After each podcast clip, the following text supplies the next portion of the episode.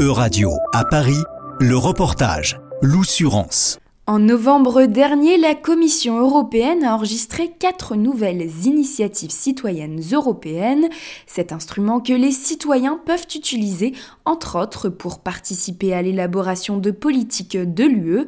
Parmi elles, l'initiative de Lucas Lehmann, mallorquais de bientôt dix-sept ans et intitulée E U Live Bus Stop Info, information aux arrêts de bus en temps réel dans l'U E. I was going home from from the Red Cross, that's where I volunteer, and I was waiting for the bus, and it should have arrived like five minutes ago, but the bus didn't come. I was waiting at the station. I didn't know when the bus will come, if it will come, because here we don't have any app to to check the status of the bus.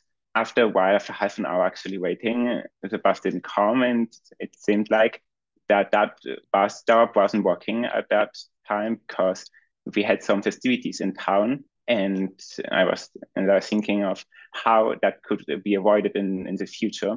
So I looked up on the internet if there are any means or any ways how I could actually be heard, be, be heard.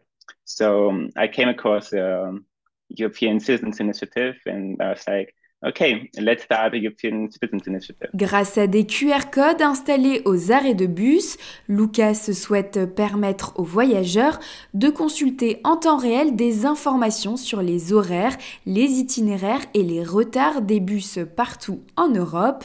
Et bien que ce système existe déjà dans les grandes villes européennes, ce n'est pas le cas dans les plus petites villes ou dans les espaces ruraux.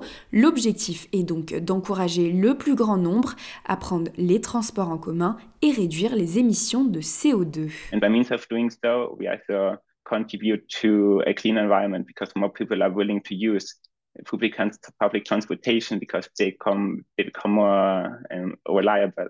So that's actually the, the main objective of it. Of course, like in big cities and in big hubs, we've got monitors that indicate when the bus is coming, but that's not the case in rural areas or areas that are not as frequently used, and that's um, the the point. To make information more transparent. Les organisateurs de ces initiatives doivent avoir plus de dix-huit ans. Lucas a donc reçu l'aide de son père et le prochain objectif est donc maintenant de recueillir un million de déclarations de soutien provenant d'au moins sept États membres différents pour ensuite être examinées par la Commission. La campagne de récolte débute le vingt-huit avril prochain. C'était un reportage d'EuRadio à Paris.